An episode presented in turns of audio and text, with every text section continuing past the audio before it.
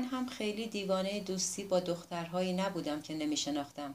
البته این راحت ترین راه برای ارزای امیالم بود و البته از تمام نوازش ها و در آغوش گرفتن ها هم لذت می بردم. اما از صبح روز بعد از چنین شبهایی متنفر بودم. بیدار می شدم و یک دختر غریبه را کنار خودم خوابیده پیدا می کردم. اتاق بوی الکل می‌داد و تخت و نور پردازی و پرده ها همگی زرق و برق خاص هتل های عشق را داشتند و سرم هم از الکل شب قبل گیج می‌رفت و منگ بودم. بعد دختر غریبه بیدار می‌شد و کورمال کورمال دنبال لباسهایش میگشت و در حالی که شلوارش را میپوشید چیزی می‌گفت مثل اینکه امیدوارم شب گذشته لذت برده باشی. امروز برای من بدترین روز ماه است. سپس مقابل آینه می نشست و شروع به نالیدن درباره سردردش می کرد یا در حالی که رژ لبش را مجددا میمالید یا مژه های مصنوعیش را درست می کرد درباره آرایشش که درست در نمی آمد غور می زد. ترجیح می دادم همه شب را با آنها سپری نکنم اما در کشاکش اقوای یک زن نمی توانی نگران قانون منع رفت آمد نیمه شب باشی. این برخلاف قوانین فیزیک است. بنابراین برای گذراندن یک شب کامل با آنها می رفتم. این به آن معنی بود که مجبور بودم تا صبح آنجا بمانم و صبح سرخورده و متنفر از خود در حالی که نور آفتاب چشمانم را می‌زد دهانم مزه شن می‌داد و سرم مال شخص دیگری بود به خوابگاه برگردم. بعد از اینکه به این صورت با سه یا چهار دختر آشنا شدم از ناگاساوا پرسیدم بعد از هفتاد بار انجام این کار به نظرت کار بیهوده و بیمعنایی نمی‌رسد؟ او گفت این نشان می‌دهد که تو انسان نجیبی هستی تبریک می‌گویم از خوشگذرانی مدام با زنان غریبه هیچ چیزی آیدت نمی شود. فقط از خودت خسته و بیزار می شوی. من هم دقیقا همین حس را دارم. خب پس چرا به این کار لعنتی ادامه می دهی؟ گفتنش سخت است. هی تو میدانی که داستایوفسکی در رمان قمارباز چی نوشته؟ این هم مثل آن است. وقتی احتمالات بیپایان احاطت می کنند یکی از سختترین کارها این است که از همه آنها بگذری منظورم را می‌فهمی؟ یه جورایی. ببین خورشید غروب می‌کند. دخترها برای نوشیدن بیرون می‌روند. در اطراف پرسه می‌زنند و دنبال چیزی میگردند. من می‌توانم چیزی را که می‌خواهند به آنها بدهم. این آسانترین کار دنیاست. مثل نوشیدن آب از شیر. قبل از اینکه بفهمی انجامش داده اید این چیزی است که آنها انتظار دارند. منظورم از احتمال این است. احاطت کرده. چطور می توانی از آنها چشم پوشی کنی؟ تو توانایی خاص و شانس استفاده از آن را داری. می توانی دهانت را ببندی و بگذاری برود. با لبخند گفتم نمی‌دانم. هرگز در چنین موقعیتی نبودم. نمی توانم تصورش کنم. ناگاساوا گفت قدر نعمتهایت را بدان. اشتیاقش به زنان یکی از دلایلی بود که باعث شده بود ناگاساوا با وجود پشتوانه بانفوذش در خوابگاه زندگی کند. از آنجا که پدرش نگران بود اگر ناگاساوا به تنهایی در توکیو زندگی کند غیر از خوشگذرانی با زنان کار دیگری انجام ندهد او را مجبور کرد تمام چهار سال دانشگاه را در خوابگاه بماند. البته این امر اهمیت چندانی برای ناگاساوا نداشت. او اجازه نمی‌داد چند قانون کوچک مزاحمش بشوند. هر وقت که دلش می‌خواست اجازه می‌گرفت شب را بیرون بماند یا شب را در آپارتمان دوستانش بگذراند. به دست آوردن این مجوزها کار ساده نبود. اما برای او و برای من تا زمانی که او درخواست می کرد مانند برگه های عبور مجانی بودند. با این حال ناگاساوا یک دوست ثابت هم داشت کسی که از سال اول با او بیرون می‌رفت. نامش هاتسومی و همسن ناگاساوا بود. چند بار او را دیدم و به نظرم دختر بسیار خوبی رسید. از آن نوع چهره نبود که فورا جلب توجه کنند. و در حقیقت آنقدر معمولی بود که بعد از اولین دیدارمان تعجب کردم چرا ناگاساوا دختر زیباتری پیدا نکرده اما هر کس که با هاسومی صحبت می کرد بیدرنگ از او خوشش می آمد. آرام، باهوش، با نمک، مهربان و دلسوز بود. همیشه به صورتی معصومانه و ساده لباس می پوشید. از او خیلی خوشم می آمد و اگر می توانستم دوست دختری مثل هاتسومی داشته باشم دیگر این طرف و آن طرف نمی چرخیدم و وقتم را با دخترهای دیگر هدر نمی دادم. هاتسومی هم از من خوشش می آمد و سخت تلاش می‌کرد تا مرا با یکی از دخترهای سال اولی باشگاهش آشنا کند تا همگی با هم بیرون برویم اما من همیشه بهانه میآوردم تا اشتباه گذشته را تکرار نکنم هاتسومی به یکی از بهترین کالج های دخترانه کشور می‌رفت و هیچ راهی وجود نداشت که من بتوانم با یکی از آن پرنسس های فوق ثروتمند صحبت کنم. هاتسومی خیلی خوب می‌دانست که ناگاساوا با زنان دیگر هم وقت میگذراند اما هرگز شکایتی نمی‌کرد. واقعا عاشق بود اما هرگز تقاضایی نداشت. یک بار ناگاساوا به من گفت من لیاقت دختری مانند هاتسومی را ندارم. کاملا با, با او موافق بودم. در زمستان یک کار نیمه وقت در مغازه سیدی فروشی پیدا کردم. درآمد چندانی نداشت اما کار آسانی بود فقط سه شب در هفته باید از آنجا مراقبت می کردم و اجازه داشتم صفحه ها را ارزانتر از قیمت واقعیشان بخرم. به عنوان هدیه کریسمس ناوکو آلبوم هنری مانچینی را خریدم که آهنگ مورد علاقش قلب عزیز هم در آن بود. خودم آن را کادو کردم و یک روبان قرمز روشن هم رویش چسباندم. ناوکو یک جفت دستکش پشمی به من هدیه داد که خودش بافته بود. انگشت شست دستکش کمی کوتاه بود اما به هر حال دستانم را گرم نگاه می داشتند. در حالی که از خجالت سرخ شده بود گفت آه ببخشید چقدر بد شد. در حالی که دستان دستکش به دست دستکش به دستم را به سمتش گرفته بودم گفتم نگران نباش اندازهشان خوب است. خب فکر کنم حداقل دیگه مجبور نیستی دستات رو توی جیبت فرو کنی. ناوکو برای تعطیلات زمستانی به کوبه برنگشت. من هم در توکیو ماندم, توکیو ماندم و درست تا پایان سال مشغول کار در مغازه بودم کار خاصی در کوبه نداشتم و هیچ کس هم نبود که بخواهم ببینم. غذاخوری خوابگاه برای تعطیلات بسته بود. بنابراین برای خوردن غذا به آپارتمان ناوکو می رفتم. شب سال نو ما هم مانند همه کیک برنج و سوپ داشتیم. از اواخر ژانویه تا فوریه سال 1969 اتفاق اتفاقات زیادی رخ داد. در پایان ژانویه استورم تروپر تب شدیدی کرد و در بستر افتاد که معنیش این بود که مجبور بودم آن روز ناوکو را تنها بگذارم. با سختی فراوان دو بلیت کنسرت مجانی تهیه کرده بودم. ناوکو خیلی مشتاق رفتن بود چون ارکستر قرار بود یکی از آهنگهای مورد علاقه او را اجرا کند.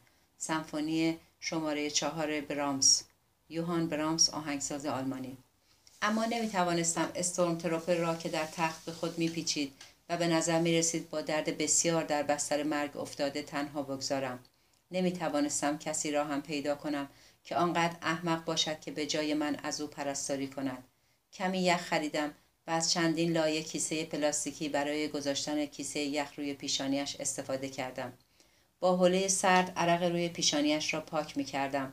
هر ساعت دمای بدنش را اندازه می گرفتم و حتی زیرپوشش را عوض کردم.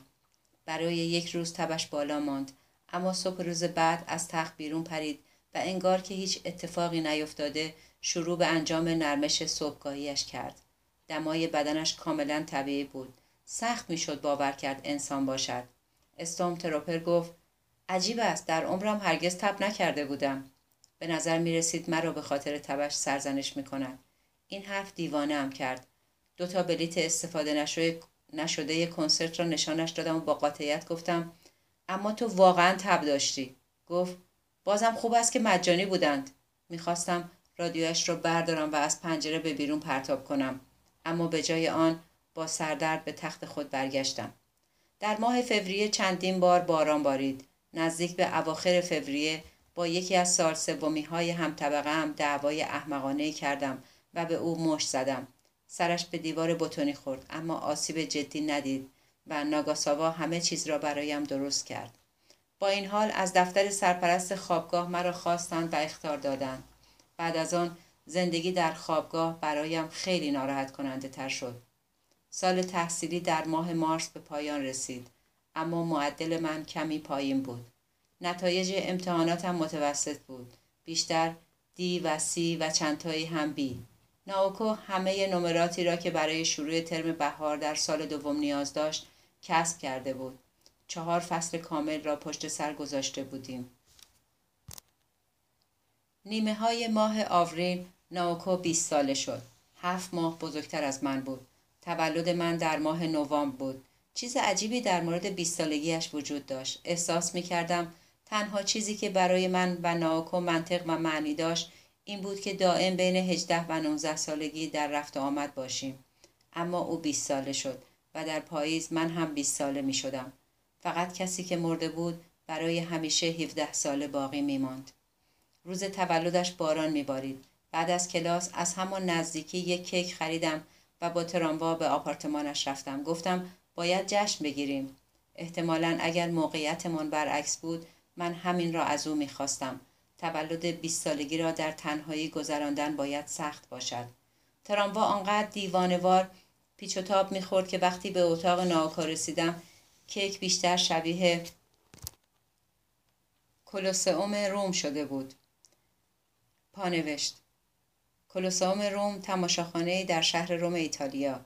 ظرفیت این تماشاخانه بین 5000 تا 8000 نفر بود و بزرگترین تماشاخانه در امپراتوری روم به شمار می رفته است. امروزه بیشتر مردم کلوسئوم را با تاریخ خونین نبرد گلادیاتورها در آن می‌شناسند. با این حال بیز شمی را که با خود آورده بودم روی کیک گذاشتم.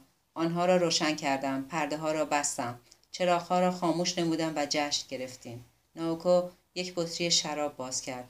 کمی شراب نوشیدیم، کمی کیک خوردیم و از یک شام ساده لذت بردیم. ناوکو گفت نمی‌دانم 20 ساله شدن خیلی احمقانه است. من هنوز آماده نیستم. احساس عجیبی دارم. انگار کسی از درون حلم می دهد. با خنده گفتم من هفت ماه وقت دارم تا آماده شوم. ناوکو با صدایی که کمی بوی حسادت می‌داد گفت خوش به حالت هنوز 19 ساله ای. همینطور که شام میخوردیم برایش از بلوز جدید استورم تعریف کردم. تا آن زمان استورم تروپر فقط یک بلوز داشت یک پلیور سرمه رنگ. بنابراین داشتن دو بلوز برایش قدم بزرگی بود. بلوز خودش به تنهایی بد نبود. یک بلوز قرمز و سیاه با طرح یک آهو. اما وقتی استورم تروپر آن را می پوشید همه را به خنده میانداخت. خودش نمی توانست بفهمد چه خبر است. یک بار در حالی که در سالن غذاخوری کنارم می نشست پرسید چه چیزی اینقدر خنده دار است؟ با تنابه چیزی به پیشانیم چسبیده؟ در حالی که سعی می کردم قیافه جدی به خود بگیرم گفتم هیچی هیچ چیز خندهداری وجود ندارد چه بلوز قشنگی. با حالتی خوشحال گفت متشکرم. ناوکو عاشق این داستان شد. باید او را ببینم. برای یک بار هم که شده باید او را ببینم. گفتم اصلا حرفش را هم نزن. تو توی صورتش به اون میخندی.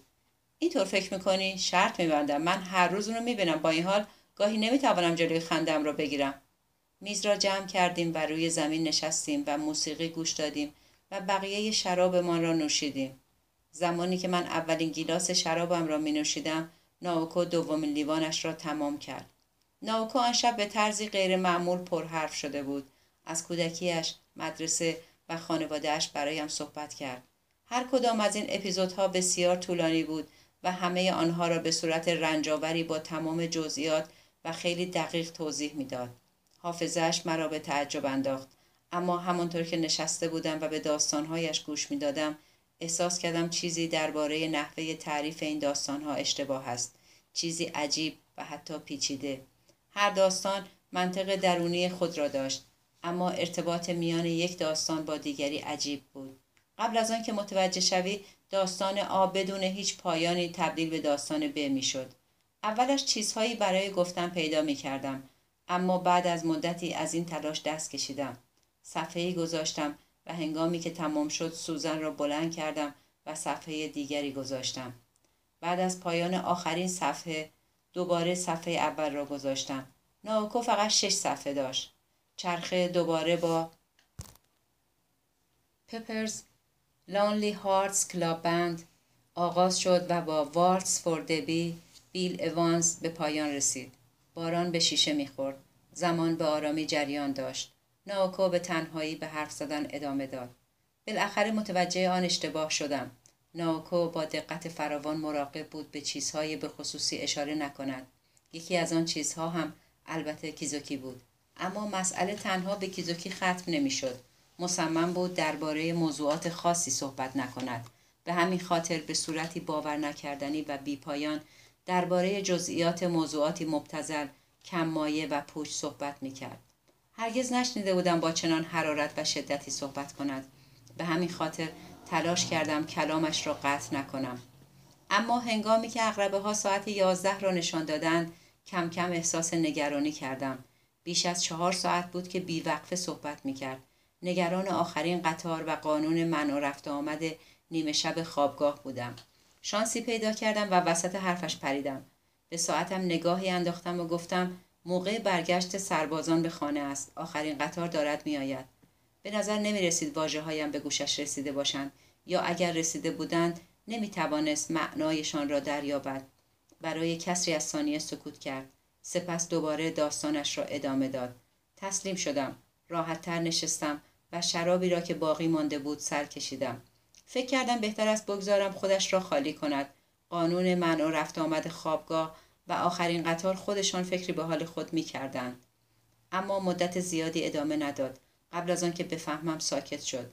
به نظر می رسید انتهای خشن آخرین کلمش از جایی که گسسته بود در هوا شناور ماند. در حقیقت جملهش را تمام نکرده بود. کلماتش به سادگی بخار شدند. سعی کرد ادامه دهد اما چیزی از دهانش بیرون نیامد. در آن لحظه چیزی از بین رفته بود و احتمالا من آن را از بین برده بودم. شاید کلماتم سرانجام به گوشش رسیده بود.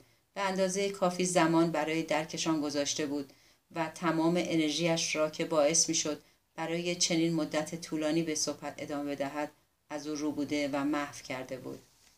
لبانش را به آرامی از هم باز کرد و چشمان نیمه خمارش را به سمت من برگرداند. شبیه ماشینی بود که تا زمانی که به برق وصل است به هم همه ادامه می دهد.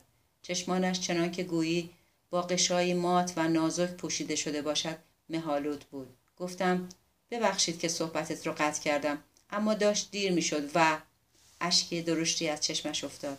روی گونهش قلتید و روی پوشش صفحه گرامافون چکید. همین که اولین قطره اشک افتاد بقیه هم مانند چشمه بی پایان به دنبالش جاری شدند. ناوکو چهار دست و پا روی زمین خم شد. کف دستانش را به تاخچه فشرد و با شدت مانند کسی که در حال بالا آوردن باشد شروع به گریه کرد. هرگز در عمرم ندیده بودم کسی با چنین شدتی گریه کند.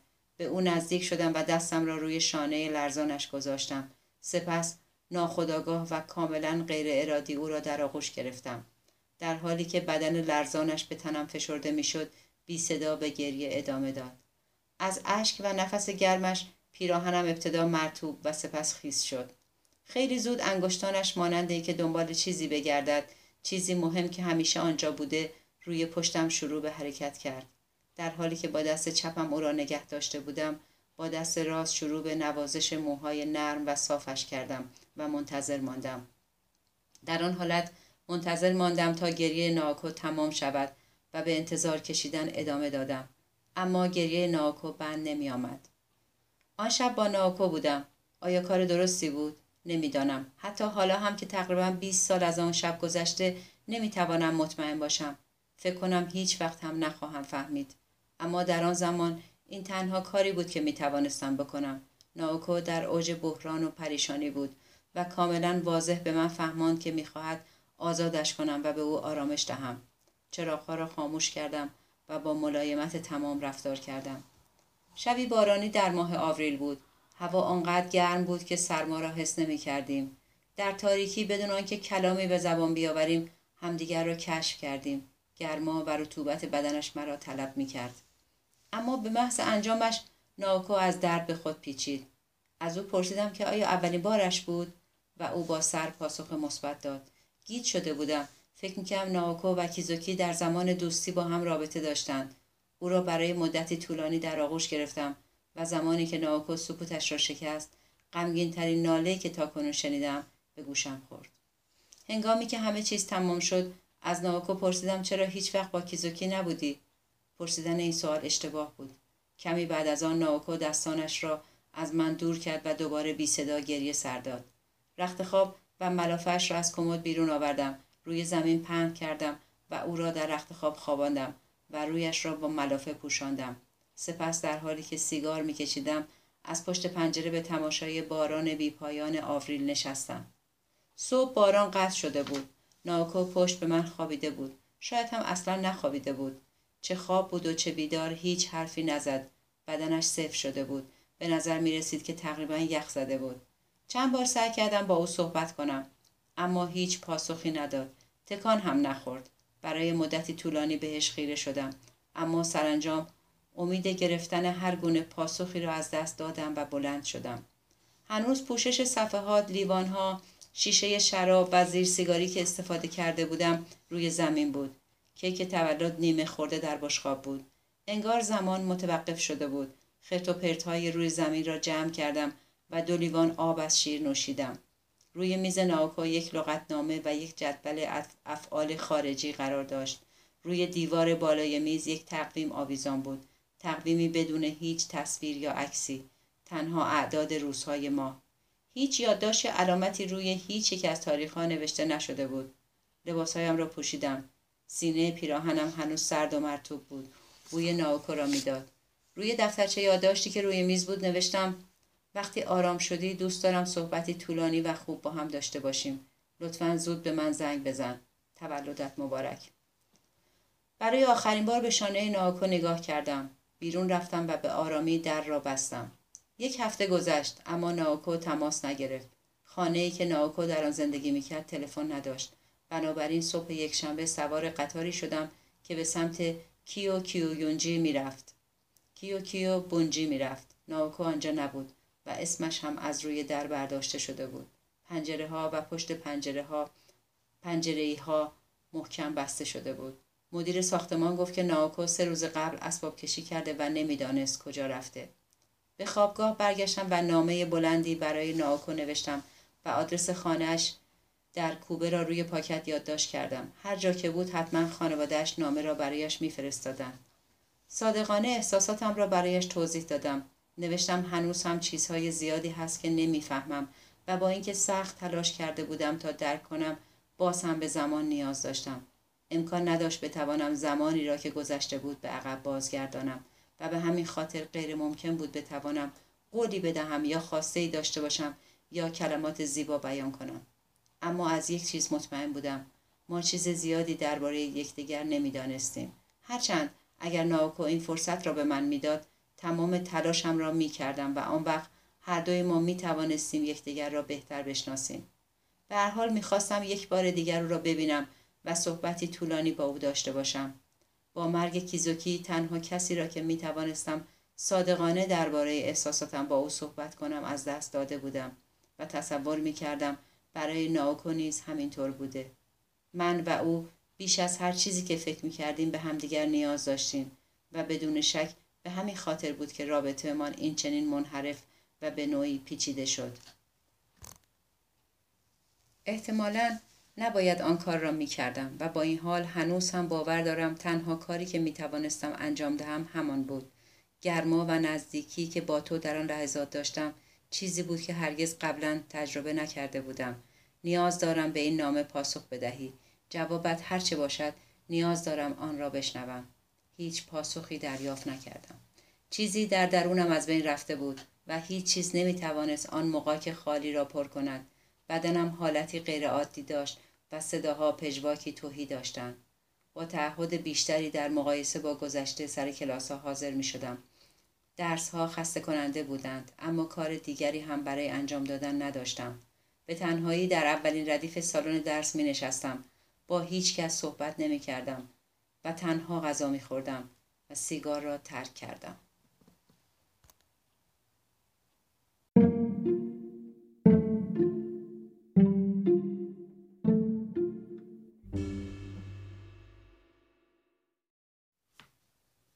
اعتصاب دانشجویان در پایان ماه می آغاز شد. فریاد دانشگاه را تعطیل کنید همه جا را پر کرده بود. فکر می کردم ادامه بدهید. این کار را انجام دهید. تعطیلش کنید. تکه و پارش کنید. خوردش کنید. هیچ اهمیتی نمی دهم شاید هوای تازه‌ای برای نفس کشیدن پیدا شود. برای هر چیزی آماده ام اگر لازم باشد کمک می کنم فقط ادامه بدهید و این کار را به سرانجام برسانید. با محاصره محبتی دانشگاه و به تعلیق در آمدن کلاس ها شروع به کار در یک شرکت هم و تحویل کالا کردم. کنار راننده می نشستم و کامیون را خالی و پر می کردم کاری سختتر از تصورم بود اوایل صبحها از شدت درد با ناراحتی از خواب بیدار می شدم اما دستمزدش خوب بود و تا وقتی که می توانستم بدنم را مشغول نگاه دارم می توانستم خلایی را که درونم بود فراموش کنم. پنج روز در هفته روی کامیون ها کار می کردم و سه شب در هفته سر کارم در فروشگاه حاضر می شدم. شبهای بیکاریم را با ویسکی و کتاب پر می کردم. استورم تروپر به ویسکی لب نمی‌زد و نمی توانست بویش را تحمل کند. بنابراین وقتی من روی تختم دراز می کشیدم و ویسکی می نوشیدم اعتراض می کرد که بوی آن اجازه نمی دهد درس بخواند و از من می خواست بطری را بیرون ببرم. من با خشم می قوریدم خودت از اتاق گم شو بیرون. اما میدانی که نوشیدن در خوابگاه خوابگاه خلاف قوانین است. به این قوانین لعنتی هیچ اهمیتی نمی‌دهم. خودت برو بیرون. از اعتراض دست برمی داشت. اما بعد خودم ناراحت و معذب بودم. به پشت بام می‌رفتم و به تنهایی می نوشیدم. در ماه جوان نامه دیگری به ناوکو نوشتم و دوباره آن را به کوبه فرستادم. تقریبا همان چیزهایی را که در نامه اول گفته بودم تکرار کردم. اما در پایان اضافه کردم منتظر ماندن برای گرفتن پاسخ از تو یکی از دردناکترین کارهایی است که تا حالا انجام دادم. حداقل به من بگو ایا تو را ناراحت کردم یا به تو آسیب رساندم هنگامی که آن را پست کردم احساس کردم موقع که درونم بزرگتر شده است. جوان آن سال دو بار با ناگاساوا بیرون رفتم و با دخترهای دیگری آشنا شدم. هر دو بار آسان بود. با اولین دختر که آشنا شدم دعوای شدیدی به راه افتاد. اما وقتی دیدم ارزشش را ندارد و شروع به کتاب خواندن کردم خودش سراغم آمد و عذرخواهی کرد. دومین دختر بعد از گپ و گفتگو شروع به پرسیدن انواع و اقسام سوالات خصوصی کرد که تا آن زمان با چند دختر بودم اهل کجا هستم و به کدام دانشگاه می روم چه نوع موسیقی دوست دارم آیا کتابی از اوسامو دازایی خانده ام پانوشت اوسامو دازایی نویسنده ژاپنی که در جوان سال 1909 به دنیا آمد و در 13 جوان 1948 از دنیا رفت اگر بتوانم به خارج از کشور سفر کنم کجا می روم؟ آیا به نظرم بالاتنش بیش از اندازه بزرگ است؟ یک سری جواب از خودم سرهم کردم و خوابیدم. اما صبح روز بعد وقتی خواست با من صبحانه بخورد رگبار سوالاتش را دوباره از سر گرفت. در حالی که تخم مرغ‌های بیمزه و قهوه و نان تست میخوردیم شروع کرد. شغل پدرم چیست؟ آیا نمراتم در مدرسه خوب بود؟ چه ماهی متولد شدم؟ آیا هیچ وقت قورباغه خوردم از سوالات مداومش دچار سردرد شدم. به همین خاطر به محض اینکه صبحانهمان تمام شد گفتم که مجبورم سر کار بروم. با نگاهی غمگین پرسید دوباره میبینمت؟ گفتم آه مطمئنم که به زودی دوباره یک جایی همدیگر را می‌بینیم. و او را ترک کردم. به محض تنها شدم از خودم پرسیدم چه غلطی دارم می‌کنم؟ از خودم بیزار بودم. با این حال این تنها کاری بود که می‌توانستم بکنم. به ناوکو فکر می‌کردم. آه کشیدنهایش صدای باران هرچه بیشتر به این چیزها فکر می‌کردم آتش بدنم بیشتر می‌شد. با بطری ویسکیم به پشت بام می‌رفتم و از خودم میپرسیدم که دارم چه می‌کنم. سرانجام در آغاز ماه جولای نامه ای از ناوکا آمد نامه کوتاه. لطفا مرا ببخش که زودتر به نامت پاسخ ندادم اما سعی کن مرا درک کنی. برای آنکه در شرایطی باشم که بتوانم چیزی بنویسم به زمان زیادی نیاز داشتم و حداقل ده بار شروع به نوشتن این نامه کردم. نوشتن برای من پروسه دردناکی است. اجازه بده با کارهایی که کردم شروع کنم. تصمیم گرفتم یک سال به کالج نروم. رسما مرخصی تحصیلی است. اما گمان می کنم هرگز به کالج باز نگردم. بدون شک این تصمیم باعث تعجبت می شود اما در حقیقت مدت هاست که به این موضوع فکر می کنم چند بار سعی کردم در این مورد برایت بگویم اما هرگز نتوانستم شروع کنم. حتی از به زبان آوردن این کلمات هم می ترسیدم سعی کن مسائل را خیلی سخت نگیری. هر اتفاقی که بیفتد یا نیفتد نتیجه در نهایت همیشه یکسان خواهد بود. شاید این راه خوبی برای بیانش نباشد. و متاسفم اگر از این بابت ناراحت می‌شوی. چیزی که سعی دارم بگویم این است که نمی‌خواهم خودت را به خاطر اتفاقی که برای من افتاد سرزنش کنی. این چیزی است که باید به تنهایی از پسش بر بیایم. بیش از یک سال آن را به تأخیر انداختم و در نهایت کارها را برای تو خیلی سخت کردم. احتمالا دیگر هیچ راهی برای به تعویق انداختن آن وجود ندارد. پس از اینکه آپارتمانم را تخلیه کردم به خانه والدینم در کوبه آمدم و برای مدتی تحت نظر پزشک بودم. به من گفت که در تپه های بیرون کیوتو جایی وجود دارد که بسیار برای من مناسب است و دارم درباره اینکه مدتی به آنجا بروم فکر می کنم. بیمارستان نیست. در واقع بیشتر آسایشگاهی است با نوعی درمان اختیاری و مستقل. جزئیات آن را در نامه بعدی برایت خواهم نوشت. با نوعی درمان اختیاری و مستقل. جزئیات آن را در نامه بعدی برایت خواهم نوشت. چیزی که اکنون احتیاج دارم این است که بتوانم اعصابم را در جایی جدا از بقیه دنیا آرام کنم. به روش خودم از یک سالی که همراه هم بودی از تو سپاس گذارم اگر هیچ چیز دیگر را باور نمی کنی لطفا این را باور کن. این تو نبودی که به من صدمه زدی. من خودم این کار را کردم و این چیزی است که واقعا احساس می کنم. اما در حال حاضر آماده دیدنت نیستم. دوست دارم تو را ببینم ولی برای این دیدار آماده نیستم. لحظه ای که احساس کنم آماده ام برایت می نویسم. آن زمان شاید بتوانیم یکدیگر را بهتر بشناسیم. همانطور که گفتی شاید این کاری است که باید انجام دهیم بهتر شناختن یکدیگر به امید دیدار بارها و بارها نامه ناوکو را خواندم و هر بار اندوه تحمل ناپذیری که با نگاه خیره ناوکو به چشمانم حس می کردم قلبم را پر می کرد. به هیچ وجه نمی توانستم با آن کنار بیایم و هیچ جایی برای پنهان شدن نداشتم. مانند بادی که روی بدنم بوزد نه شکل و وزنی داشت و نه می توانستم خودم را پنهان کنم. کسانی که در صحنه زندگیم بودند بی مقصد از کنارم میگذشتند ولی کلماتی که به زبان می آوردند هرگز به گوش من نمی رسید. به عادت گذشته شنبه شبها در راهرو می نشستم. هیچ امیدی به در آمدن صدای تلفن نبود اما نمی‌دانستم با این زمان چه کنم. کانال تلویزیون را روی مسابقات بیسبال تنظیم می کردم و ضمن تظاهر به تماشای تلویزیون فضای خالی بین خودم و تلویزیون را به دو قسمت تقسیم می کردم. سپس هر کدام از آن دو قسمت را دوباره به دو قسمت تقسیم می کردم و این کار را ادامه می دادم تا به فضای آنقدر کوچک می رسیدم که بتوانم در دست نگهش دارم. ساعت ده تلویزیون را خاموش می کردم. به اتاقم برمیگشتم و می خوابیدم. در پایان ماه استورم تروپر یک کرم شبتاب به من داد که توی یک ظرف قهوه فوری بود با سوراخی که روی درپوشش در پوشش سوراخ هوا داشت و کمی علف و آب درونش بود. در روشنایی اتاق کرمهای شبتاب مانند حشرات عادی سیاه رنگی به نظر می رسیدند که می توانستی کنار هر تالابی ببینی. اما استورم تروپر اصرار داشت که این واقعی بود. من کرمهای شبتاب را می شناسم و من هم هیچ دلیلی برای باور نکردن حرفهایش نداشتم. گفتم بسیار خوب این یک کرم شبتاب است. حشره چهره خوابالودی داشت اما به سعی در بالا رفتن از دیواره شیشهای و لیز ظرف و افتادن از آن ادامه می‌داد. استورم تروپر گفت توی محبته پیدایش کردم. اینجا نزدیک خوابگاه. آره هتل انتهای خیابان رو می‌شناسی؟ برای مهمانان تابستانی توی باغ هتل کرم شبتا پخش می‌کنن. یکی از آن کرمها خودش را به اینجا رسانده. در حالی که صحبت می‌کرد لباسها و دفترچه هایش را در کیف مارک بستون سیاهش میگذاشت. چندین هفته از تعطیلات تابستانی گذشته بود و من و استورم تروپر تقریبا تنها کسانی بودیم که در خوابگاه باقی مانده بودیم. من بیشتر ترجیح می‌دادم به کارهایم برسم تا به کوبه برگردم. و او هم برای یک دوره آموزشی به خصوص مانده بود. حالا که دورش به پایان رسیده بود داشت به کوههای یاماناشی باز میگشت. گفت می توانی این کرم شبتاب را به دوست دخترت بدهی. مطمئنم که عاشقش می شود گفتم ممنون. بعد از تاریک شدن هوا خوابگاه مانند یک ویرانه ساکت شد. پرچم پایین آورده می‌شد و پنجره های سالن غذاخوری از نور چراغها می درخشید. با اینکه تعداد کم دانش آموزان مسئولان خوابگاه تنها نیمی از چراغها را روشن می‌کردند. نیمه راست در تاریکی باقی میماند و نیمه چپ روشن می‌شد. با این حال بوی شام همچنان شامه را نوازش می‌داد. بوی تاس کباب. شیشه کرم شبتابم را به پشت بام بردم. غیر از من هیچ کس آنجا نبود. یک جلیقه سفید روی جالباسی آویزان بود. کسی فراموش کرده بود آن را بردارد و جلیقه مانند پوسته دورانداخته شده حشره بزرگ در نسیم شبانگاهی پیچ و تاب می‌خورد. از نردبان فلزی گوشه پشت بام بالا رفتم و خود را به بالای تانکر آب خوابگاه رساندم.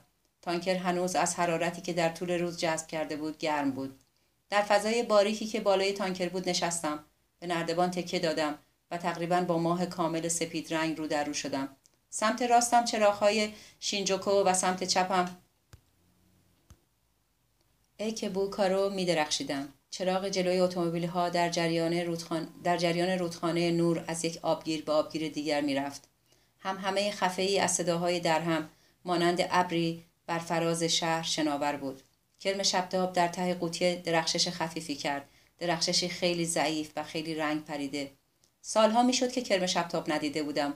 اما به خاطر می آوردم آنهایی را که دیده بودم در تاریکی شبهای تابستان نور بسیار قویتری داشتند و تصویر آن نور درخشان چیزی بود که برای همیشه در خاطرم باقی مانده بود.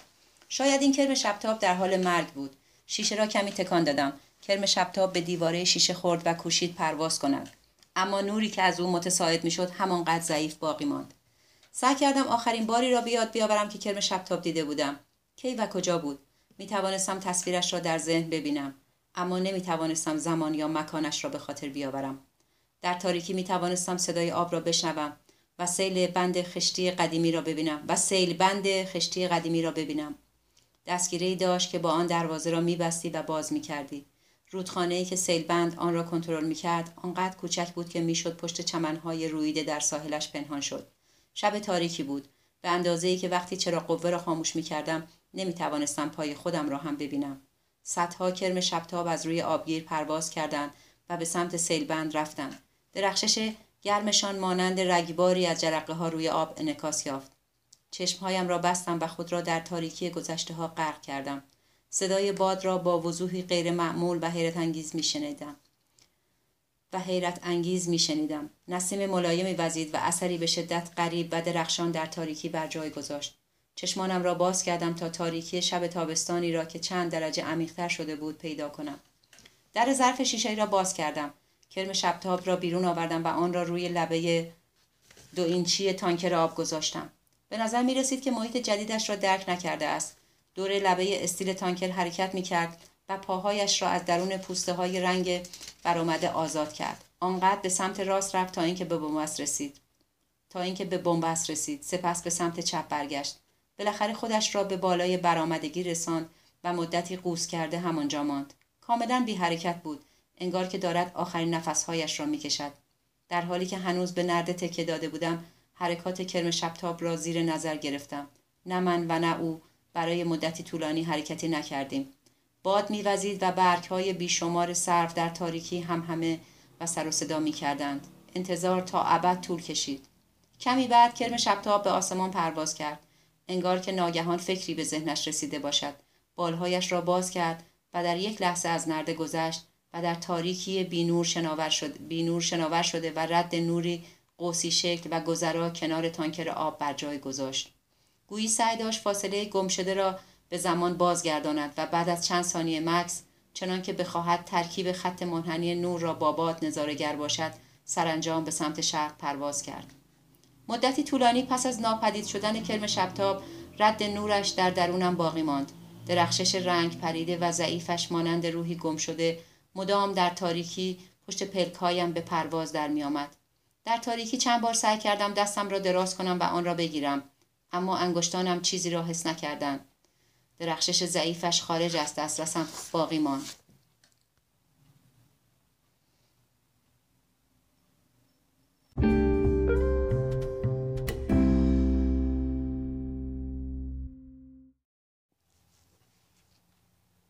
فصل چهار.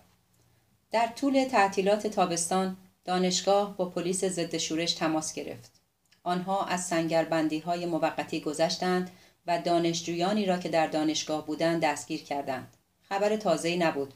همه دانشجویان می‌دانستند که دانشگاه به این سادگی ها تسلیم نمی شود. بودجه دولتی عظیمی روی آن سرمایه گذاری شده بود و تنها به این خاطر که تعدادی از دانشجویان وحشی شده بودند آن را تعطیل نمی کردند. در حقیقت دانشجویانی که محبته دانشگاه را محاصره کرده بودند هم نمی‌خواستند دانشگاه منحل شود تنها چیزی که واقعا می‌خواستند این بود که قدرت را در ساختار دانشگاه متعادل کنند و از آنجایی که من هیچ اهمیتی به هیچ کدامشان نمی‌دادم زمانی که اعتصاب سرانجام در هم شکسته شد هیچ احساس خاصی نداشتم. در ماه سپتامبر در حالی وارد محبته دانشگاه شدم که انتظار داشتم همه جا قلب سنگ و پاره آجر ببینم. همه چیز مرتب بود. کتابخانه زیر رو نشده بود. دفتر معلمان ویران نشده بود. دفتر انجمن دانشجویان سوزانده و با خاک یکسان نشده بود. خشکم زد. پس آنها پشت این سنگربندی ها چه غلطی می‌کردند؟ وقتی اعتصاب شکسته شد و کلاس ها تحت نظارت پلیس دوباره برگزار شدند اولین کسانی که روی صندلی نشستند همان کلخرهای عوضی بودند که اعتصاب را به راه انداخته بودند. انگار نه انگار که اتفاقی افتاده بود.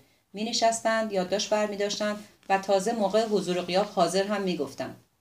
به نظرم این مسئله شگفتانگیز بود. به هر حال اعتصاب هنوز در جریان بود و هیچ بیانیه مبنی بر پایان یافتن آن منتشر نشده بود.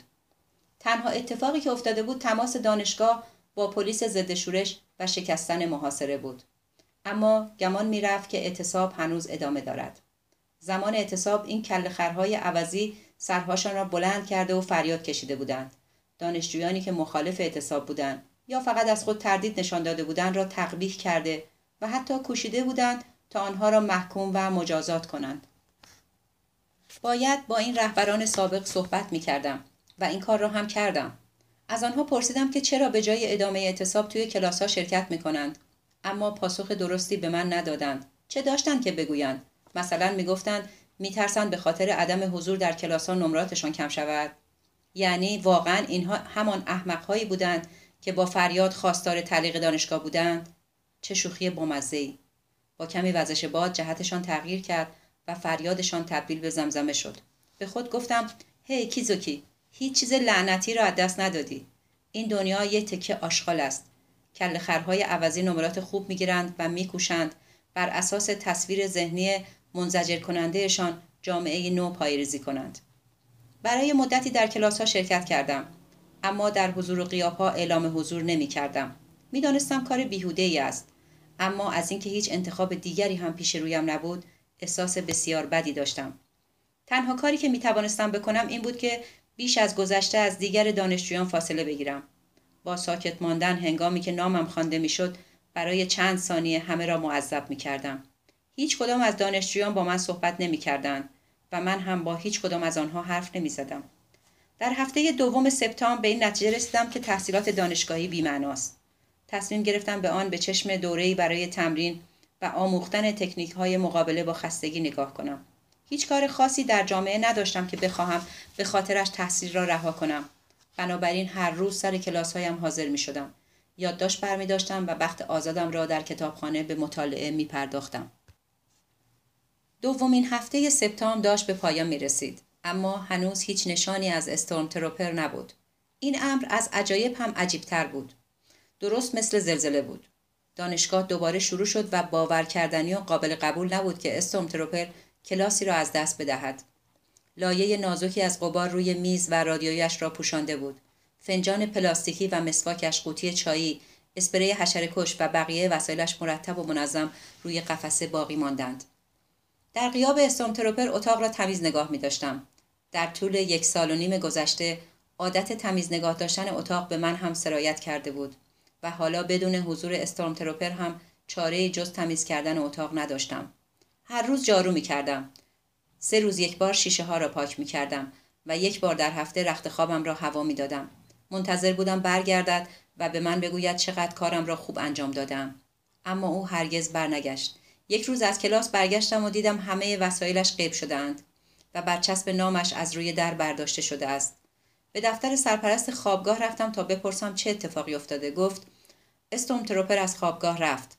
برای مدتی توی اتاق تنها خواهی بود. نتوانستم از زیر زبانش بکشم که استوم تروپر چرا ناپدید شده. بزرگترین لذت این مرد در کل زندگیش این بود که همه چیز را کنترل کند و همه, همه را در بیخبری نگاه دارد.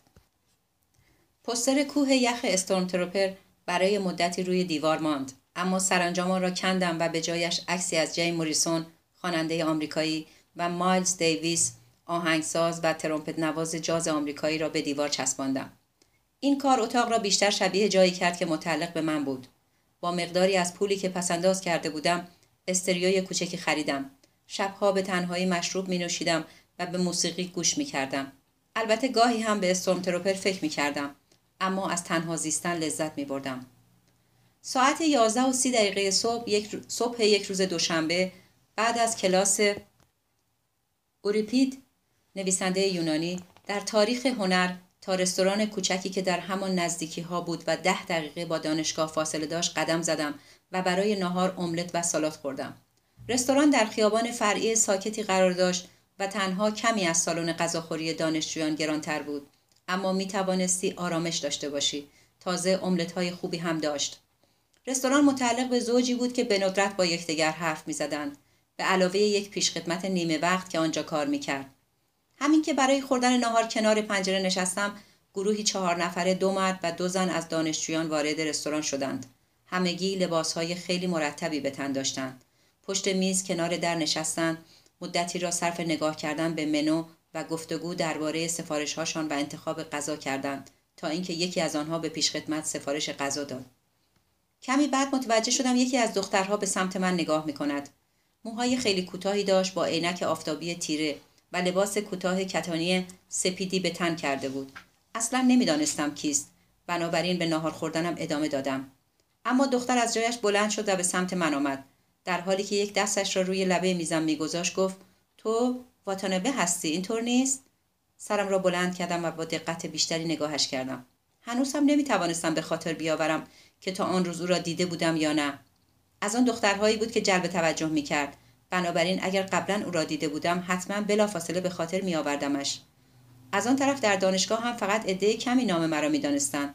دختر پرسید اشکالی ندارد بنشینم؟ منتظر کسی هستین من که هنوز مطمئن نبودم سرم را تکان دادم. نه منتظر کسی نیستم. خواهش می‌کنم. لطفا بنشینید. صندلی چوبی را با سر و صدا بیرون کشید و مقابلم نشست.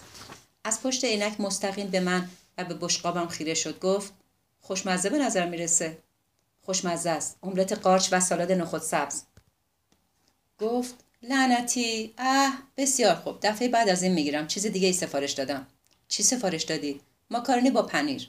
گفتم ماکارونی و پنیر اینجا هم بد نیست. بگذاریم من شما رو می‌شناسم. به خاطر نمیآورم. او گفت اورپید الکترا. پانوشت خواهر اورسس در اساطیر یونان. هیچ خدایی به صدای الکترای گم شده گوش نداد. کلاس تازه تمام شده. با دقت به چهرهش خیره شدم. عینک آفتابیش را برداشت. بالاخره او را به یاد آوردم. از سال اولی که در همکلاسی درس تاریخ هنرم بود. تغییر شدید مدل موهایش باعث شده بود او را نشناسم. در حالی که چند اینچ پایینتر از شانه را نشان می‌دادم گفتم آه قبل از تعطیلات موهای تا اینجا بود. حق با توه. امسال تابستون موهام رو فر کردم. افتضاح شد. واقعا می‌خواستم خودم بکشم. مثل جسدی به نظر می‌رسم که توی ساحل افتاده و یه جلبک دریایی به سرش چسبیده. بعد فکر کردم به جای اینکه بمیرم شاید بهتر باشه موهامو کوتاه کنم. حداقل باعث میشه تو تابستون احساس خنکی کنم. دستش را لای موهای پرپریش پرپریش فرو کرد و لبخند زد. در حالی که هنوز در حال جویدن املتم بودم گفتم اما به نظر خوب است. بگذار نیمراختو ببینم. دختر چرخید و برای چند ثانیه جس گرفت. آره همین فکر رو می‌کردم. واقعا بهت میاد. سر خوش سر خوش فرمی داری گوشاتم که اینطوری بیرون افتاده زیباست. خب پس من دیوونه نیستم. وقتی موامو کوتاه کردم خودم هم همین نظر رو داشتم که بهم میاد. اما هیچ پسری مدل رو دوست نداره. همه اونا معتقد هستن که شبیه بازمانده های اردوگاه های کار اجباری آلمان نازی شدن. موضوع این احساس پسرها به دخترهای موبلند چیست؟ بیشترشون فاشیست هستن. چرا همه پسرها فکر می‌کنن دخترهای موبلند بهتر شیرینتر و زنانه تر هستن؟ من خودم حداقل 250 دختر بی کلاس موبلند می‌شناسم. واقعا می‌گویم. گفتم فکر می‌کنم الان بهتر از قبل به نظر می‌رسی. این را از ته دل گفتم. تا آنجا که می‌توانستم به خاطر بیاورم با آن موهای بلند او هم یکی دیگر از آن دانشجویان بانمک بود. اما اکنون جوش و خروش و سرزندگی در دختری که مقابلم نشسته بود موج می‌زد. مانند حیوان کوچکی بود که با فرارستن بهار به این دنیا آمده بود. چشمانش مانند ارگانیسمی مستقل با لذت خنده خشم شگفتی و نومیدی به هر سو حرکت می‌کرد. سالها بود که چهره تا این اندازه زنده با نشاط و پرمعنی ندیده بودم و از تماشای زندگی و حرکتش لذت می بردم. پرسید واقعا می‌گویی؟ در حالی که هنوز سالادم را میجویدم با سر پاسخ مثبت دادم. عینکش را به چشم گذاشت و از پشتم به من نگاه کرد. دروغ که نمی‌گویی؟ گفتم دوست دارم مرد رو راستی باشم. برخلاف قواعد مرسوم. خب بگو ببینم چرا عینک تیره می‌زنی؟ وقتی یه موهام اینقدر کوتاه شد احساس ضعف و بیپناهی کردم. انگار کسی مرا برهنه توی جمعیت هل داده بود. گفتم منطقی است. و آخرین قاشق املتم را خوردم. با اشتیاق شدیدی تماشایم می‌کرد. به همراهش اشاره کردم و پرسیدم نباید پیش دوستانت برگردی؟ آه نه وقتی غذا رو آوردن میرم. مزاحم غذا خوردنت هستم؟ گفتم دیگه چیزی باقی نمونده که بخوای مزاحمش باشی. وقتی دیدم هیچ حرکتی حاکی از رفتن از خود نشان نمی‌دهد قهوه سفارش دادم. حالا تو به من بگو چرا امروز وقتی اسمت رو خواندن نگفتی حاضر؟ تو واتانابه هستی درست می‌گویم؟ اسم تو رو واتانابه است؟ بله. پس چرا جواب ندادی؟ امروز حسش رو نداشتم. دوباره عینکش را از چشم برداشت. آن را روی میز گذاشت و انگار که به قفس یک حیوان کمیاب در باغ وحش چشم دوخته باشد به من خیره شد. امروز حسشو نداشتم. مثل هامفری بوگارد. امروز حسشو نداشتم. مثل هامفی بوگرات صحبت می‌کنی. با حال خونسرد و محکم. احمق نباش. من فقط یک پسر معمولی مثل بقیه هستم. همسر رستوراندار قهوهم را آورد و روی میز گذاشت. بدون اضافه کردن شکر یا شیر جرعه نوشیدم اینجا رو ببین. قهوه تلخ می‌خوری؟ صبورانه توضیح دادم. این هیچ ربطی به هامفری بوگارت ندارد. فقط شیرینی دوست ندارم. فکر می‌کنم همه کارهای من را اشتباه برداشت می‌کنی. چرا اینقدر برونزه ای چند هفته گذشته را مشغول گردش و پیاده روی بودم. با کولی پشتی و کیسه خواب. کجا رفتی؟ کانازاوو نوتو پنسیلوانا آن بالا تا نیگاتا. تنها گفتم تنها اینجا و آنجا همراهی همراهانی یافتم. همراهانی رمانتیک زنانی جدید در سرزمین های دور. رمانتیک؟ حالا دیگر کاملا مطمئنم که حرفهایم را اشتباه برداشت می‌کنی. چطور ممکن است پسری با کیسه خواب روی کولش و تحریش روی صورتش لحظات رمانتیک داشته باشد؟ همیشه اینطوری سفر می‌کنی؟ در حالی که دستش را زیر چانهاش میگذاشت پرسید از تنهایی لذت می‌بری؟ تنها سفر کردن تنها غذا خوردن سر کلاس درس تنها نشستن. هیچکس خیلی از تنهایی خوشش نمیآید. فقط اینکه برای پیدا کردن دوست از مسیر خودم منحرف نمی‌شوم. همین. این کار ناامید کننده است. در حالی که سر گوشیش را در دهان داشت و عینک آفتابیش را تاب می‌داد زمزمه کرد. هیچکس خیلی از تنهایی خوشش نمیاد. من از ناامید شدن بیزارم. اگه یه روز بخوای زندگی نامت رو بنویسی می‌تونی از این جمله استفاده کنی. گفتم متشکرم. از رنگ سبز خوشت میاد؟ چرا می‌پرسی؟ چون تیشرت یقهدار سبز پوشیدی. نه خیلی من هر چیزی میپوشم. عاشق طرز حرف زدنت هستم. مثل گچکاری کردن نرم و آرام است. کسی تابانی رو به تو گفته گفتم هیچ کس نگفته بود. اسم من میدوریه. به معنای سبز. اما رنگ سبز اصلا به هم نمیاد. عجیب است مگه نه؟ مثل اینکه نفرین شده باشم. مثل اینکه نفرین شده باشم. تو اینطور فکر نمی کنی؟ اسم خواهرم موموکو یعنی دختر هلویی است. صورتی بهش میاد؟ فوقالعاده می شود به دنیا آمده که صورتی بپوشد. خیلی بیانصافی است. غذایی را که سفارش داده بودند آوردند و پسری که ژاکت تابستانی به تنداش او را صدا زد. هی hey, میدوری بیا سفارشت آمد. میدوری دستش را به این معنی که می‌دانم تکان داد. بگو ببینم تو سر کلاس ها جزوه می نویسی؟ جزوه تاریخ هنر رو داری؟ دارم. دوست ندارم چنین درخواستی بکنم ولی می‌تونم جزوه ها تو قرض بگیرم؟ دو جلسه غیبت داشتم و هیچ کس را هم توی کلاس نمی‌شناسم. گفتم مشکلی نیست و جزوه ها را از توی کیفم درآوردم و بعد از اینکه بررسی کردم هیچ چیز خصوصی در آنها ننوشته باشم همه را به میدوری دادم. متشکرم پس فردا کلاس میای؟ آره. پس ظهر میبینمت. جزوه ها تو همون موقع بهت پس میدم. ناهار هم مهمون من. منظورم این است که اگه تنها غذا نخوری دل درد نمی‌گیری یا مشکل دیگه که پیدا نمی‌کنی گفتم نه ولی به این خاطر که جزوه هم را بهت قرض دادم مجبور نیستی من رو به ناهار دعوت کنی. نگران نباش. خوشم میاد دیگر رو به ناهار دعوت کنم. بگذریم. لازم نیست قرارت رو جایی یادداشت کنی. لازم نیست قرارت رو جایی یادداشت کنی. فراموش نمی‌کنی؟ فراموش نمی‌کنم. پس فردا ساعت دوازده.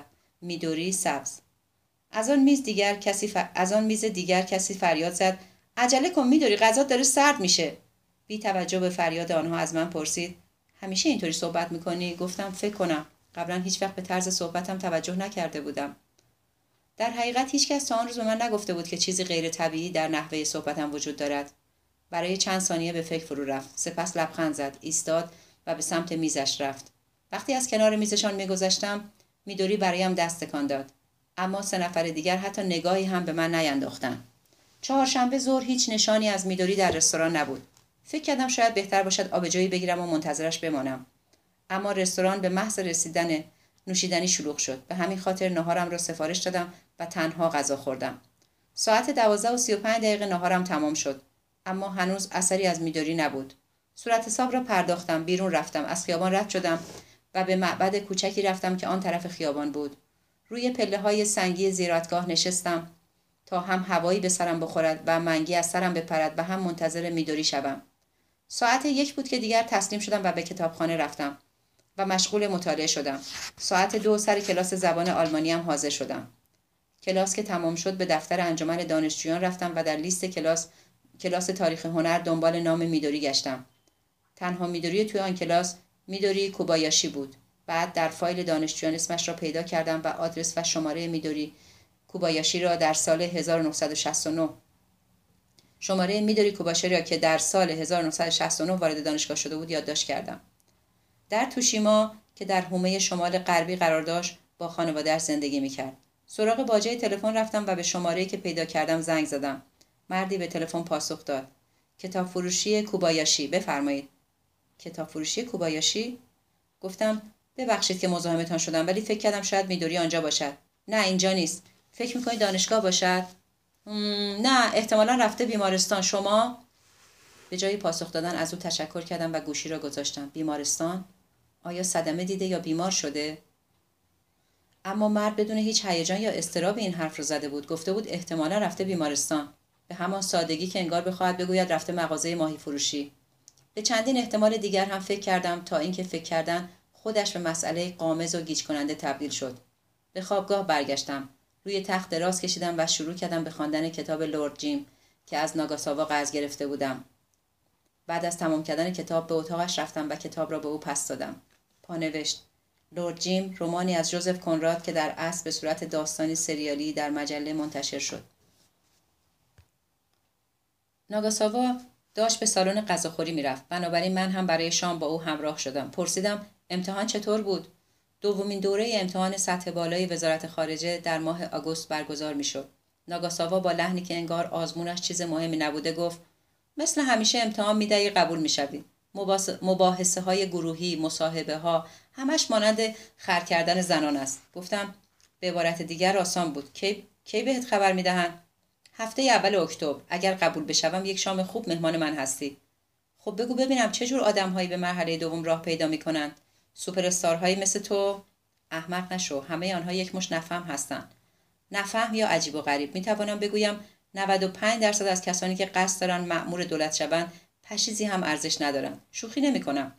به زحمت سواد خواندن دارن پس چرا اینقدر تلاش می‌کنی به وزارت خارجه راه پیدا کنی؟ ناگاسابا گفت به دلایل مختلف.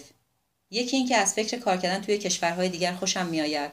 اما دلیل اصلی هم این است که می‌خواهم توانایی های خودم را آزمایش کنم. اگر قرار است خودم را به بوته آزمایش بسپارم می‌خواهم توی بزرگترین عرصه موجود یعنی کشور این توانایی را آزمایش کنم.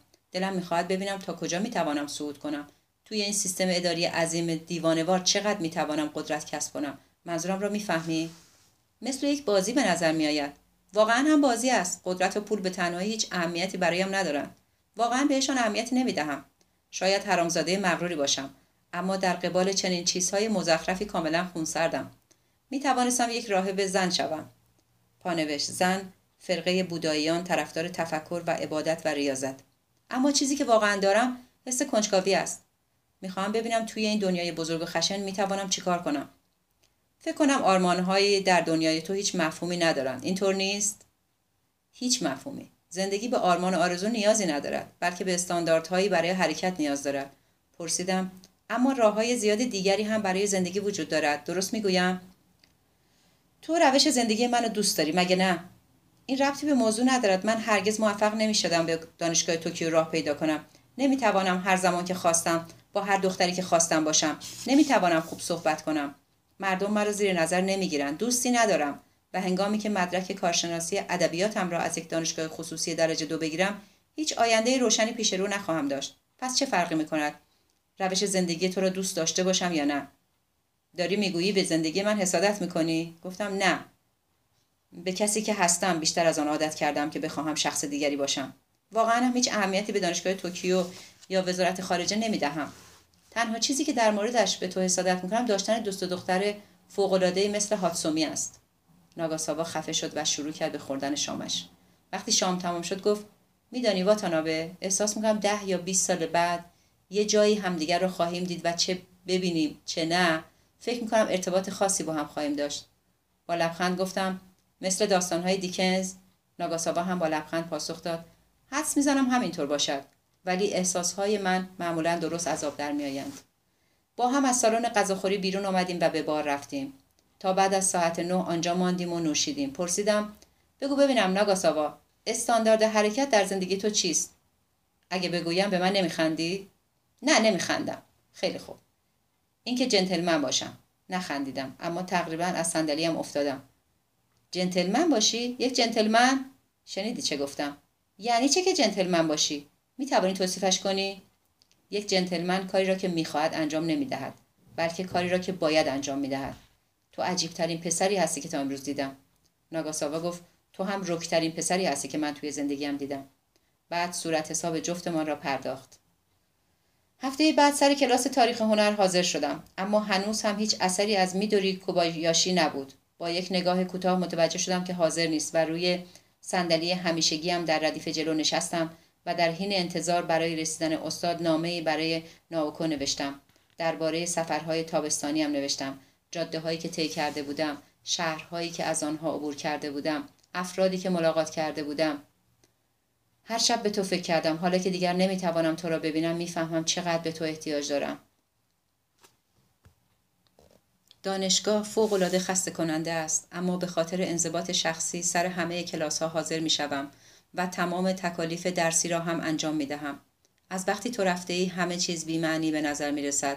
دوست دارم صحبتی طولانی و دلچسب با تو داشته باشم.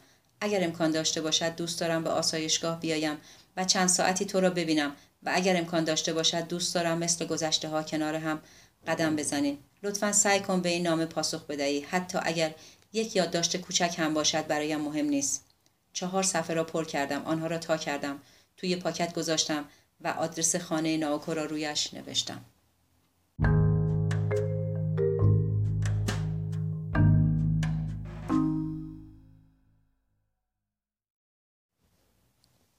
همان زمان بود که استاد از راه رسید و در حین حضور قیاب عرقش را از روی پیشانی پاک کرد. مردی با جسه کوچک و چهره سوکوار که با اسایی فلزی راه می‌رفت. کلاسهایش خیلی مفرح نبود. اما صحبتهایش مفید و ارزشمند بود. بعد از اشاره به اینکه هوا مثل همیشه گرم است شروع به صحبت درباره امدادهای آسمانی در اوریپید کرد و توضیح داد که چگونه مفهوم خدا در اوریپید با مفهوم آن در آسخیلوس یا سوفلکس متفاوت است. پانزده دقیقه از صحبتش گذشته بود که در کلاس درس باز شد و میدوری قدم به داخل کلاس گذاشت. یک بلوز ورزشی آبی به همراه شلوار کتانی شیری رنگ به تن داشت و عینک آفتابی همیشگیش هم روی چشمش بود. بعد از اینکه به پروفسور لبخندی به معنای ببخشید که دیر کردم زد کنار من نشست. سپس دفترچه دفترچه مرا از کیف دوشیش بیرون آورد و به من داد. توی آن یادداشتی بود. در مورد چهارشنبه متاسفم از دستم عصبانی هستی نیمی از زمان کلاس گذشته بود و پروفسور در حال کشیدن طرحی از مراتب یونانی روی تخته بود که در کلاس دوباره باز شد و دو دانشجو با کلاه کاسکت داخل شدند. مثل شخصیت های فیلم های کمدی بودند. یکی بلند و لاغر و رنگ پریده، دیگری کوتاه و خپل و سبزه با ریشی بلند که اصلا به چهرهش نمی آمد. قد بلنده یک بسته اعلامیه سیاسی در دست داشت. قد کوتاهه به سمت پروفسور رفت و با لحن کمی بیادبانه گفت که می‌خواهند چند ثانیه از وقت کلاسش را برای توضیح اعلامیه سیاسی بگیرند و امیدوارند که استاد با آنها همکاری کند و اضافه کردند که دنیا پر از مشکلاتی است که رسیدن به آنها خیلی ضروری تر و مناسب تر از رسیدگی به تراژدی های یونان است. بیشتر یک اختار بود تا یک درخواست. پروفسور پاسخ داد شک دارم رسیدگی به مشکلات دنیا خیلی ضروری تر از تراژدی یونان باشد. اما من هرچه که بگویم شما گوش نخواهید کرد. پس هر کاری که می خواهید بکنید. به لبه میز چنگ زد جای پایش را روی زمین محکم کرد اسایش را برداشت و لنگ لنگان از کلاس خارج شد. در حالی که دانشجوی قد بلندتر اعلامیه ها را پخش می کرد خپله روی سکو رفت و سخنرانیش را شروع کرد. اعلامیه ها پر بود از همان شعارهای سادلوهانه انتخابات فریبکارانه برای تعیین رئیس دانشگاه را در هم بریزید. همه نیروها را برای اعتصابی مجدد متحد کنید. مجموعه فرهنگی صنعتی شاهنشاهی را در هم بشکنید. با چیزی که می‌گفتند هیچ مشکلی نداشتم اما نصرشان خیلی بد بود. نه الهام بخش بود و نه احساسات برانگیز. سخنرانی مرد خپله هم به همان اندازه بد بود. همان لحن قدیمی با کلماتی متفاوت. دشمن اصلی این گروه قدرت دولت نبود بلکه کمبود قوه تخیل و ابتکار بود. میدوری گفت بیا از اینجا برویم. با سر پاسخ مثبت دادم و دوتایی بلند شدیم. خپله چیزی به من گفت اما نتوانستم حرفش را درست بشنوم میدوری برایش دست تکان داد و گفت بعدا میبینمت وقتی از کلاس خارج شدیم میدوری پرسید هی یعنی ما مخالف انقلابیون هستیم؟ اگه انقلاب پیروز شود مجبور می‌شویم برویم بالای تیرهای چراغ برق؟ بگذار اول نهار بخوریم فقط محض احتیاط. عالیه یه جایی هست که می‌خوام تو رو به اونجا ببرم. البته کمی دور است. وقت داری؟ بله تا ساعت دو که کلاسم شروع می شود آزادم. میدوری با اتوبوس مرا به یوتسویا برد. و مغازه ساندویچ فروشی فانتزی را در پناهگاهی درست پشت ایستگاه نشانم داد. همین که نشستیم برای ما سوپ و ناهار روز را در جعبه مربع... مربعی شکل با روکش لاک الکل قرمز آوردند. جایی بود که به اتوبوس سواریش میارزید. گفتم غذای فوقالعاده است. با قیمت مناسب از زمان مدرسه به اینجا میآیم. مدرسه قدیمی هم درست پایین پایین همین پایین همین خیابان است. اگه موقع غذا خوردن بیرون از مدرسه موچت رو می‌گرفتن توبیخ می‌شدی. بدون عینک آفتابی چشمان میدوری به نظر خوابالودتر از دفعه آخری که دیده بودم می‌رسید. وقتی با دستبند نقره‌ای که توی دست چپ داشت بازی نمی‌کرد با نوک انگشتان کوچکش گوشه چشمهایش را میمالید. پرسیدم خسته ای؟ تقریبا. کمبود خواب دارم. اما خوبم. نگران نباش. در مورد آن روز متاسفم. صبح یک دفعه مسئله مهمی پیش آمد که نمی توانستم از زیرش شانه خالی کنم. فکر کردم به رستوران زنگ بزنم تا بتوانم با تو صحبت کنم. اما نتوانستم اسم رستوران را به خاطر بیاورم و شماره خودت را هم که نداشتم. خیلی منتظر شدی؟ مهم نیست. وقتم آزاده. وقت آزادم زیاد است. زیاد؟ خیلی بیشتر از چیزی که بهش احتیاج دارم. کاش می‌تونستم کمی از وقتم رو به تو بدهم تا بخوابی. میدوری چانهش را به دستش تکیه داد و لبخند زد. تو چه پسر مهربانی هستی؟ مهربان نیستم. فقط زمان زیادی برای کشتن دارم. به هر حال آن روز به خانه شما زنگ زدم و یکی گفت بیمارستان هستی. اتفاق بدی افتاده بود؟ در حالی که چینی بین ابروانش انداخته بود پرسید به خانه ما زنگ زدی؟ شمارم رو از کجا آوردی؟ توی دفتر انجمن دانشجویان دنبال شمارت گشتم. هر کسی می‌تواند این کار را بکند. یکی دو بار سرش را به علامت فهمیدن تکان داد و دوباره شروع به بازی با دستبندش کرد. هیچ وقت این فکر به ذهنم نرسیده بود. می توانستم دنبال شمارت بگردم. به هر حال ماجرای بیمارستان را بعدا برایت تعریف می‌کنم. امروز حسش رو ندارم. ببخشید. اشکالی ندارد. قصدم فضولی نبود.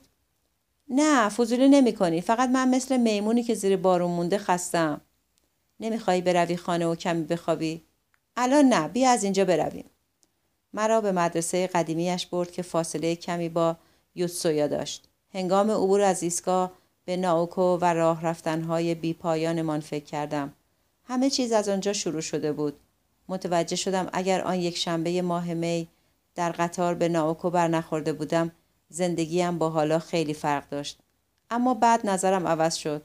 نه حتی اگر آن روز یکدیگر را نمی‌دیدیم نمی‌دیدیم هم زندگیم هیچ فرقی با الان نمی‌کرد.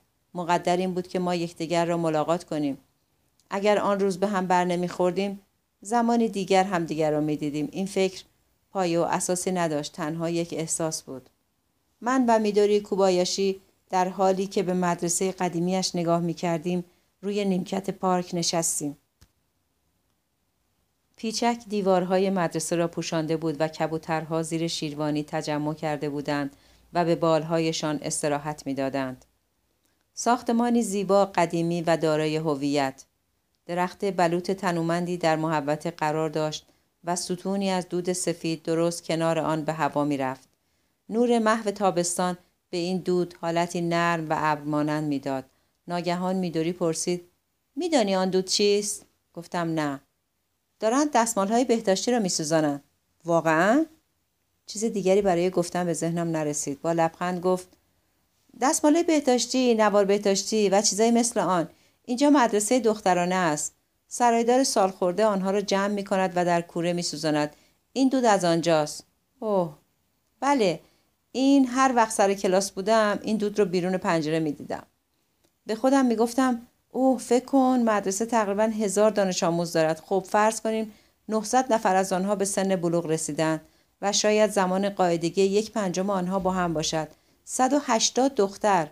این دود بهای لوازم و های بهداشتی 180 دختر به سن بلوغ رسیده است که هر روز توی این کوره سوزانده می شود.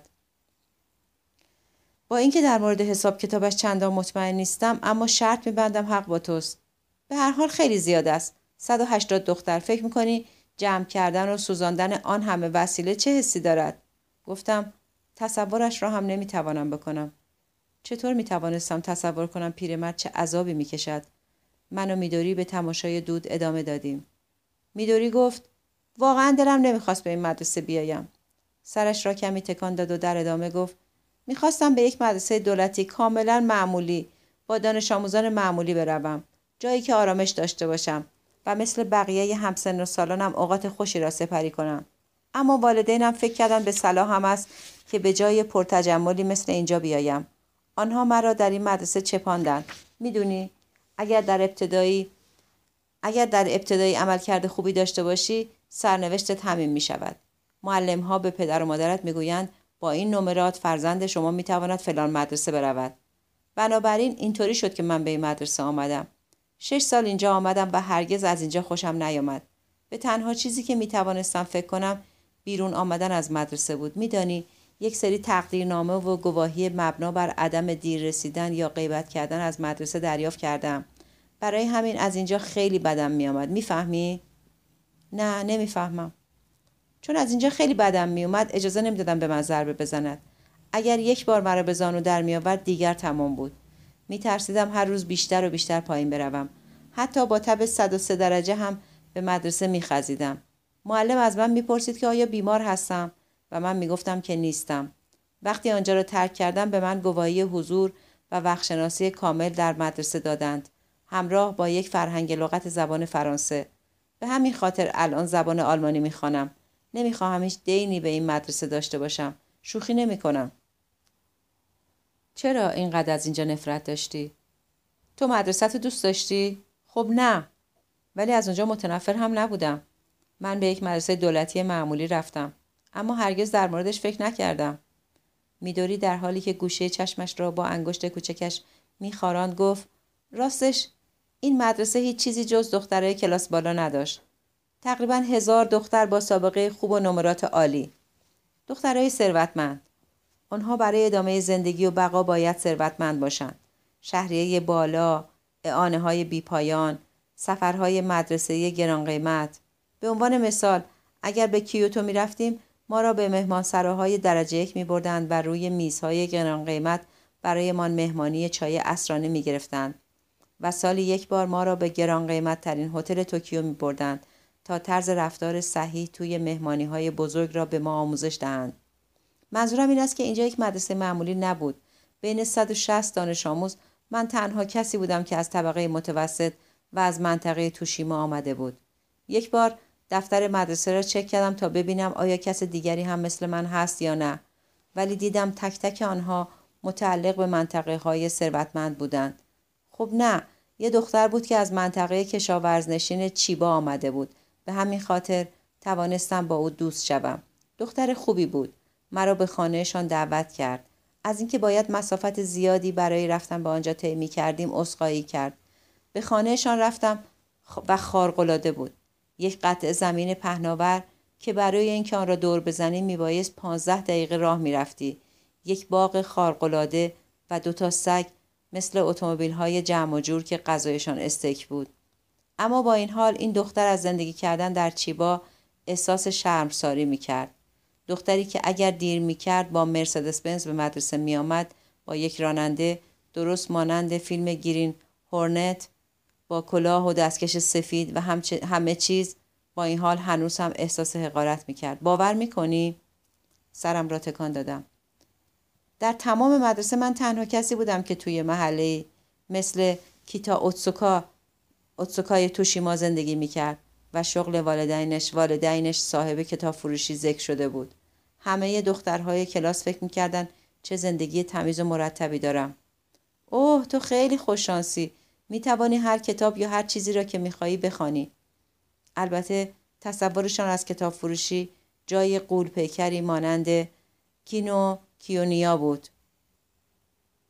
فروشگاه های زنجیره کتاب در ژاپن هرگز نمی توانستند یک کتاب فروشی کوچک و محقر در کوبایاشی را تصور کنند جایی که در با سر و صدا باز می شد و نمی توانستی به جز مجله چیز دیگری ببینی جایی که فروش ثابتش مجلات پرزرق و برق زنان با بخش هایی مختلف است.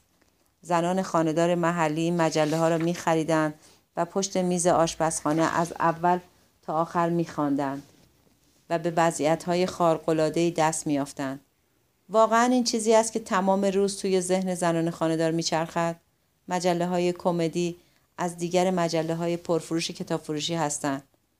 مگزین یک شنبه جامپ و البته هفته نامه ها این کتاب فروشی تقریبا فقط مجله دارد آه البته چند تا کتاب جلد شومیز، اسرارآمیز و تخیلی و عاشقانه هم وجود دارد.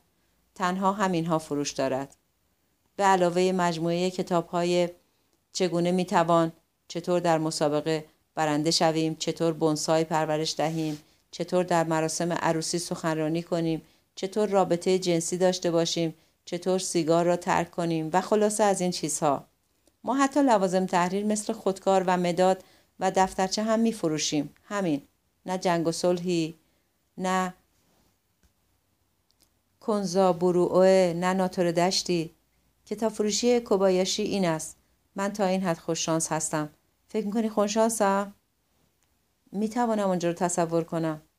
منظورم را می‌فهمی. هر کسی که آن حوالی زندگی می‌کند به کتاب فروشی میآید بعضی ها سال هاست که مشتری ما هستند میآیند و مجله هایشان را تحویل می‌گیرند شغل خوبی هست برای تأمین یک خانواده چهار نفره از کافی هم بیشتر است و بدون شک می‌تواند دو تا دختر را به کالج بفرستد اما همین پول بیشتری برای هزینه های اضافی در نمی آید. نمی بایست مرا به چنین مدرسه میفرستادند. این فقط نسخه خوبی برای دچار شدن به حمله قلبی است. هر بار که مدرسه پول می‌خواست مجبور بودم قرولندهایشان را تحمل کنم و تا حد مرگ از تمام شدن پولم وقتی با هم کلاسی هایم بیرون بودم و می‌خواستیم توی یک رستوران گران قیمت غذا بخوریم میترسیدم. اینطوری زندگی کردن واقعا رقت انگیز و اندوهبار است. خانواده تو ثروتمند هستن؟ خانواده من نه. والدینم کاملا معمولی و از طبقه کارگر هستند. نه فقیرن نه ثروتمند. می‌دانم فرستادنم به دانشگاه خصوصی در توکیو برایشان راحت نبوده اما من تنها فرزندشان هستم. بنابراین مسئله مهمی نیست. پول تو جیبی هم خیلی زیاد نیست به همین خاطر نیمه وقت کار می‌کنم. یک خانه معمولی داریم با یک باغچه کوچک و یک ماشین تویوتای کرولا. چه شغلی داری؟ سه شب در هفته توی مغازه مغازه سیدی فروشی شینجوکو کار می‌کنم. کار سختی نیست فقط می نشینم و مراقب فروشگاه هستم. میدوری گفت شوخی می‌کنی؟ نمی‌دانم وقتی تو را دیدم به نظرم از آن آدمهایی رسیدی که اصلا سختی نکشیدند. همینطور هم هست هرگز سختی نکشیدم. البته پول زیادی هم ندارم مثل بیشتر مردم هستم. میدوری در حالی که کف دستش را روی پایش میگذاشت گفت خب بیشتر مردم مدرسه من ثروتمند بودند مشکل این بود پس الان شانس زیادی داری که دنیایی بدون آن مشکل را ببینی. شاید خیلی بیشتر از آن بخواهی. هی بگو ببینم فکر می‌کنی بهترین ویژگی پولدار بودن چیست؟ نمی‌دانم. اینکه بتونی بگویی هیچ پولی نداری. مثلا وقتی دوستان مدرسه پیشنهاد می‌کنن کاری انجام بدهیم اگر پولدار باشی می‌توانی بگویی ببخشید من پول ندارم. چیزی که من هرگز نمی‌توانستم بگویم. اگر می‌گفتم پول ندارم واقعا معنیش این بود که پول ندارم. ناراحت کننده است. مثلا اگر یک دختر خوشگل بگوید امروز افتضاح به نظر می‌رسم نمی‌خواهم بروم بیرون اشکالی ندارد. اما اگر یک دختر زشت همین جمله را بگوید مردم به او میخندند. شانزده سال تمام تا همین پارسال دنیا برای من اینطوری بود. پرسیدم کار می‌کنی؟ بله برای نقشه ها یادداشت می نویسم دفترچه های کوچکی را که به همراه نقشه ها هست دیدی؟ دفترچه هایی که توی آن نواحی مختلف توصیف می شود و به میزان جمعیت و نقاط دیدنی هر منطقه اشاره می شود. مثلا فلان منطقه این ویژگی ها را دارد و برای پیاده روی مناسب است یا فلان منطقه در زمینه چی و چی افسانه است یا برخی گونه های خاص گل یا پرنده توی آن منطقه زندگی می کنند. برای این چیزها یادداشت می نویسم. خیلی آسان است. اصلا وقتگیر نیست. با یک روز گشتن توی کتابخانه می توانم یک کتابچه کامل بنویسم. همه چیزی که باید بدانی چند راز کوچک است که در موردشان مهارت پیدا می‌کنی و بعد همه کارها خود به خود درست می شود. چه رازهایی؟ مثلا چیزهایی بنویسی که هیچکس قبلا ننوشته. و اون وقت کسانی که توی کمپانی نقشه نگاری هستند فکر می‌کنن که تو نابغه ادبیاتی و کارهای بیشتری برایت میفرستند. اصلا لازم نیست چیز خیلی خاصی باشد. چند نکته کوچک هم کافی است. مثلا بنویسی وقتی در این دره صد زدن روستا زیر آب رفت اما هنوز هم در بهار پرندگان از جنوب به سمت این منطقه می آیند و می توان پروازشان را بر فراز دریاچه دید. یک اپیزود کوچک مثل این اضافه می کنی و مردم عاشقش می شوند. خیلی احساساتی و گرافیکی. کارمندان نیمه وقت خودشان را برای نوشتن چنین چیزهایی به زحمت نمی اندازند. اما من با نوشتن این چیزها پول نسبتا خوبی در می آورم. آره ولی باید این اپیزودها رو پیدا کنی. میدوری در حالی که سرش را کمی کج می کرد گفت درست است اما اگر دنبالشان بگردی معمولا همه را پیدا می کنی و اگر چیزی پیدا نکنی هم همیشه می توانی یک ماجرای بی ضرر از خودت سرهم کنی. آها. میدوری گفت دیگر بس است. گفت می‌خواهد درباره خوابگاه من بیشتر بداند. من هم داستانهای معمول درباره برافراشتن پرچم و ورزش صبحگاهی استورم تروپر با رادیو را برایش تعریف کردم. استورم تروپر به خصوص خیلی باعث خندهاش شد. به نظر می رسید استورم تروپر روی همه همین تاثیر را دارد. میدوری گفت که جالب می‌شد اگر می توانست نگاهی به خوابگاه بیاندازد. به او گفتم که آنجا هیچ چیز جالبی ندارد. فقط کمتر از صد تا پسر توی اتاقهای کثیف که مشروب می‌خورند و گذراندن تنهایی خود. این مورد شامل تو هم می شود؟ توضیح دادم. این موضوع شامل هر مردی روی کره زمین می شود. دخترها قاعدگی دارن و پسرها تنهایی. همه یه چیزی دارن. حتی کسانی که دوست دختر دارن داشتن دوست دختر هیچ ربطی به این ماجرا ندارد. یکی از دانشجویان کیو, کیو که توی اتاق بغلی من زندگی می کند قبل از هر قرار ملاقات با خود خلوت می کند. می گوید این کار آرامش می کند. من خیلی از این چیزها اطلاع ندارم. تا حالا فقط به مدرسه دخترانه می‌رفتم. حدس می‌زنم مجلات پرزرق و برق هم چیزی در این مورد نمی نویسن. میدوری در حالی که میخندید گفت به هیچ وجه بگذاریم با تنابه این یک شنبه وقتت آزاد است. همه یک شنبه ها وقتم آزاد است. حداقل تا ساعت شش کاری ندارم. ساعت شش می‌روم سر کار. دوست داری بیای خونه ما؟ به کتاب فروشی کوبایاشی. مغازه بسته است اما من مجبورم تمام روز تنها همان دوروبر بچرخم. ممکن است تلفن مهمی بشود. نظرت چیست که با هم نهار بخوریم؟ برایت غذا درست می‌کنم. گفتم موافقم. میدوری کاغذی از دفترچهاش کند و با جزئیات کامل نقشه خانهاش را کشید. با استفاده از یک خودکار قرمز خانهشان را با علامت X مشخص کرد. امکان ندارد گمش کنی. تابلوی بزرگی را می‌بینی که رویش عبارت کتاب فروشی کوبایشی نوشته شده. حوالی ظهر بیا. من ناهار آماده می‌کنم. از میدوری تشکر کردم و نقشه را در جیبم گذاشتم و گفتم بهتر است برگردم دانشگاه. کلاس آلمانی هم ساعت دو شروع می شود میدوری گفت که باید جایی برود و سوار قطاری شد که از یوتسویا می آمد.